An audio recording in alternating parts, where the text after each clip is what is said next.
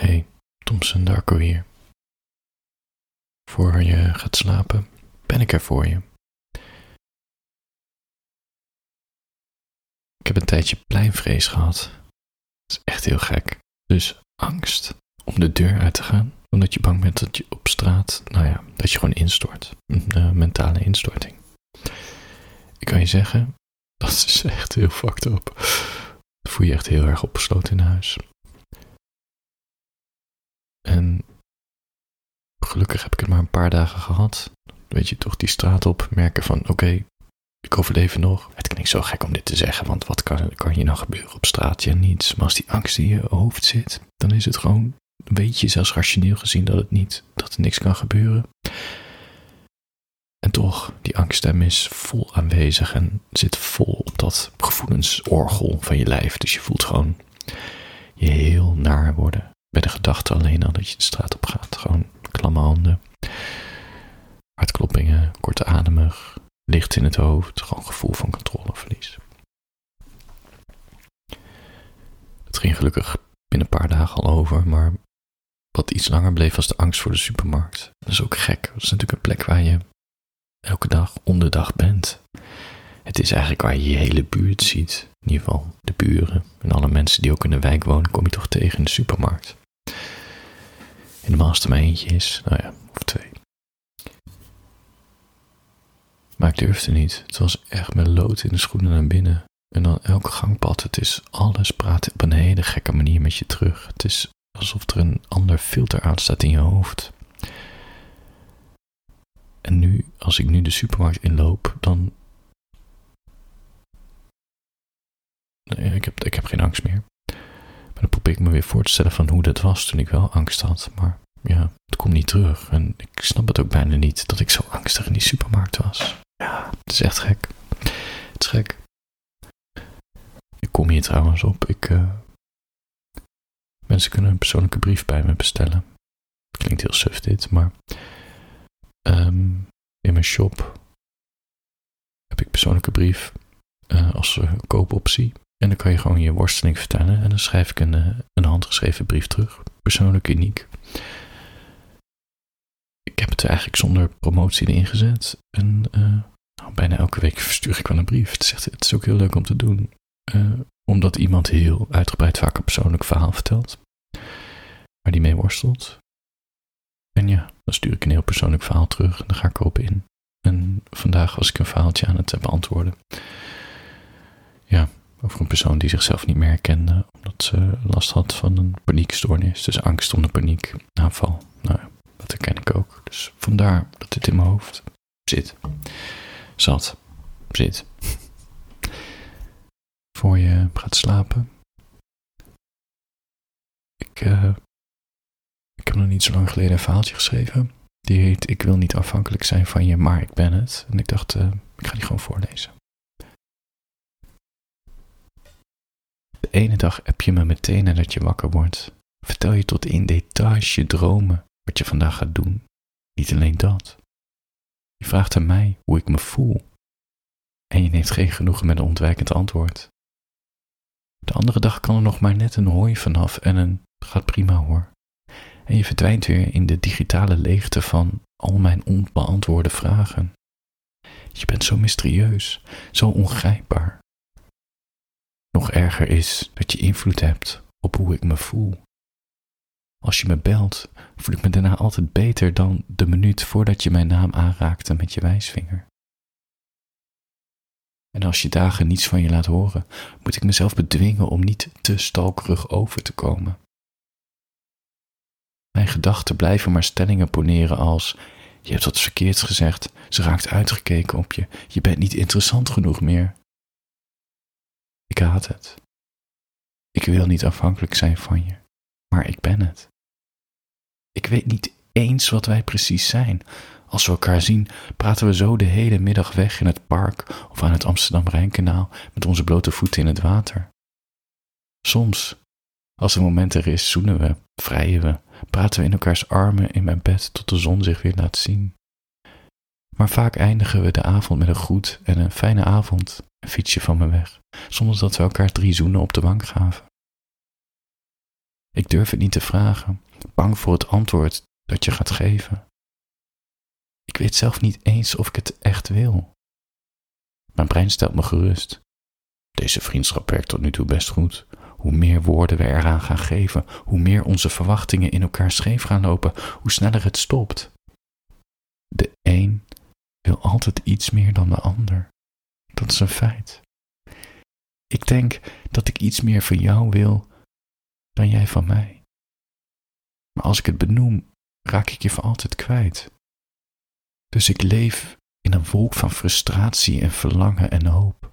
Tussen het is goed zoals het is en de angst dat je morgen met iemand hand in hand onder de dom doorloopt. Maar ik blijf elke dag weer de vraag der vragen vermijden. Wil je wat serieus met mij beginnen? Ik zit even naar die zin te kijken. De angst dat je morgen met iemand hand in hand onder de dom doorloopt. Ik was, uh, nou, ik denk dat dat alweer 15 jaar geleden is, maar ik was uh, heel erg verliefd op een meisje. Dit was al uh, toen ik studeerde. We zaten bij elkaar in de klas. En ik merkte ook, weet je, je voelt gewoon zo'n klik. En ik merkte ook dat zij signalen zat af te geven. Maar op een of andere manier, ik weet het niet. Ik was er niet zo goed in om, uh, om die bal erin te koppen. Ja, en dan neemt die interesse af. In ieder geval van haar, niet van mij.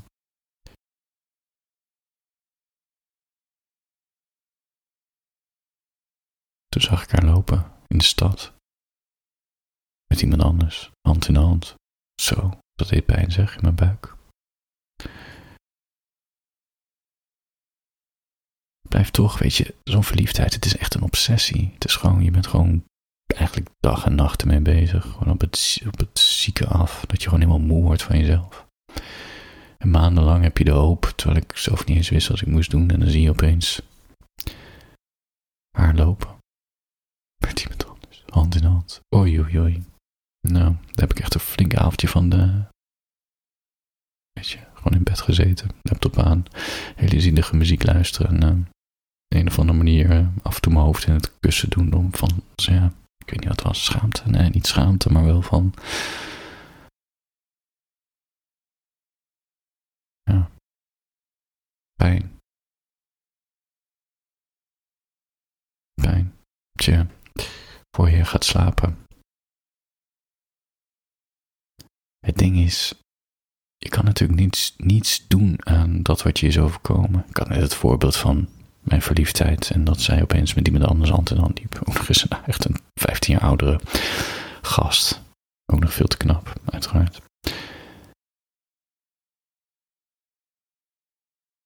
Maar mijn manier, en dat was ook hoe ik met haar, met dit verdriet omging van haar, dat is gewoon kunst maken. En ik noem het kunst maken van je tragedie omdat je dan de controle over die machteloosheid, want dat is natuurlijk wat je overkomt, het maakt je altijd machteloos omdat je niet zoveel kon doen. Maar als je de kunst van maakt, herover je die controle. Want ditmaal zit je zelf aan de knoppen en ben jij de baas over de gevoelens, want je maakt een verhaal van dat wat je is overkomen. En bij voorkeur een fictief verhaal of een gedicht. Want als je het richting de kunst duwt, dan wordt het groter dan het was. Je trekt het naar de symbolische wereld en dat betekent dat die energie, die negatieve energie in je, die gaat in die kunst zitten. Je, je haalt het uit je. En je creëert zo'n afstand, ook door er iets universeels van te maken. En op deze manier ga je ook je emoties zuiveren. Sowieso schrijven over wat je is overkomen helpt, maar ik zeg, maak kunst van je tragedie. Maak het niet letterlijk. Verzin een symbool. En uiteindelijk kan je dat ook veel makkelijker delen met de wereld, want als mensen zeggen, is het echt gebeurd, zeg nee Snap je? Dus het geeft, het geeft ook een gezonde afstand met andere mensen die meekijken en meelezen. Dus het is ook niet fijn om te zeggen, dit gaat over mij. En een ander voordeel is als je deelt je kunst van je tragedie, is dat je ook andermans emoties gaat zuiveren. Daarom echt, ik moedig je aan om kunst te maken van je tragedie. Het is goed om je gevoelens op te schrijven, maar probeer het ook in een gedicht te doen en verzin een personage. Misschien lijkt hij wel op jou, maar maak het, groter, maak het gekker. Maak degene die je hart heeft gebroken, maak het echt, echt een motherfucker. Begrijp je? En zolang je tijdens het schrijven die zwaarte in je buik voelt, ja, dat is bijna moeilijk uit te leggen, maar je weet wat ik bedoel. Dan zit je goed, want dan zit je bij die bron van al die opgekopte gevoelens. Schrijven, in de buik voelen, of zo'n connectie naar je hart toe. Het is, het is heel gek, maar let eens op je lichaam. Als je echt iets, iets heel dieps opschrijft, ook al is het symbolisch, je voelt het meteen tussen je hart en je buik. Het is een heel bijzonder gevoel. Ik schrijf heel vaak ook diepe dingen, maar dat blijft aan de oppervlakte. Maar soms, als ik echt heel diep ga, dan voel ik het in mijn hele lijf. En dan weet ik dat ik iets heel persoonlijks aan het opgraven ben, aan het bloeden ben. Dus ja, laat het naar boven komen. Bloed. Je hebt geen keus. Je hebt geen keus.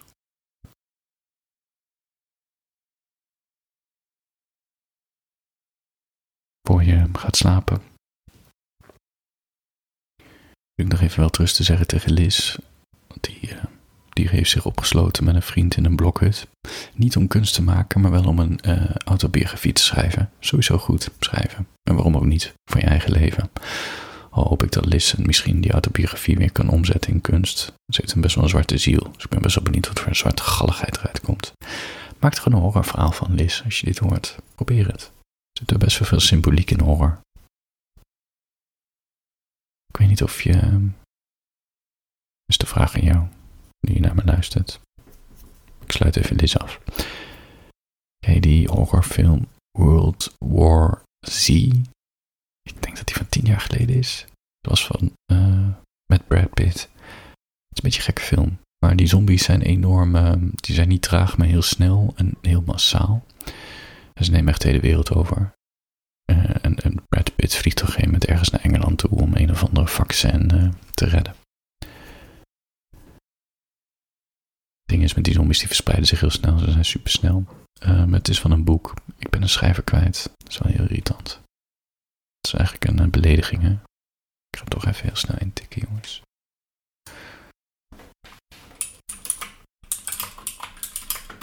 Als je nu wakker wordt van het getik, het is met zijn.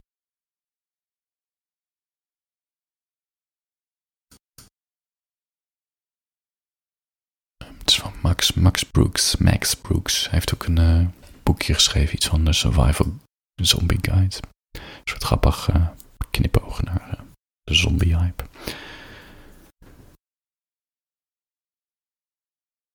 De reden waarom ik dit vertel is dat hij van zijn tragedie kunst heeft gemaakt. Dat is die zombiefilm geworden. Hij schreef namelijk dit boek um, in de periode dat zijn moeder kanker kreeg. En elke keer als ze dachten dat ze iets hadden gevonden, een soort cure, dus een medicijn, werd het weer erger. En zo ging het heten door. Elke keer nieuwe methoden leek aan te slaan, toch niet. De kanker bleef zich maar verspreiden. En dat is natuurlijk heel heftig. En uiteindelijk, ja, heeft de moeder het ook niet overleefd. En daar gaat het boek dus over, begrijp je? Hij heeft het naar de symbolische wereld getrokken. Het gaat over zombies. En die, die zijn er massaal. En ze zijn er supersnel. En elke keer proberen al die wetenschappers in dat boek. Um, denken ze dat ze de oplossing hebben gevonden. Maar helaas. Daardoor is het boek ook, loopt het ook wat slechter af. Het gaat gewoon over de dood van zijn moeder. En dit, dit is wat ik bedoel. Hij heeft hiermee het verdriet kunnen verwerken. Door het gewoon naar de symbolische wereld, naar de horror te trekken. Dat zie je bij heel veel horrorverhalen. Een ander bekend uh, horrorverhaal. Volgens mij uit de jaren 70 of 80. Er is ook een film van in de jaren 90. Interview with a Vampire. Trouwens ook met uh, Brad Pitt. Even kijken hoe ze heet hoor. Amerikaanse schrijfster. Ze heeft heel veel vampierboeken geschreven. Anna Rice. Ze leeft niet meer. Uh, het, het heet geen met de Vampire Chronicles uit de jaren, uit de jaren 80. Het is echt gigantisch veel verkocht, dit boek. Meer dan 100 miljoen, nou 100 miljoen keer. Dat is echt heel veel. Het gebeurt niet zo heel snel dat een boek zoveel verkoopt. Of boeken bedoel ik, de, al haar boeken samen. Maar het gaat over uh, haar dochter die op vijfjarige leeftijd is overleden aan leukemie. bloedzuigen. Of bloedcellentekort. En natuurlijk vampieren die zuigen, van, zuigen bloed. Begrijp je? Je ziet het, dat de echte mensen het ook doen. Mensen, bedoel ik dan de doorgebroken artiesten. Die maken van een tragedie kunst. Niemand die het weet, maar het, het voelt juist zo echt omdat ze iets aan het verwerken zijn. En ze stoppen het in de symboliek. Goed, voor je gaat slapen. Morgen nieuwe dag.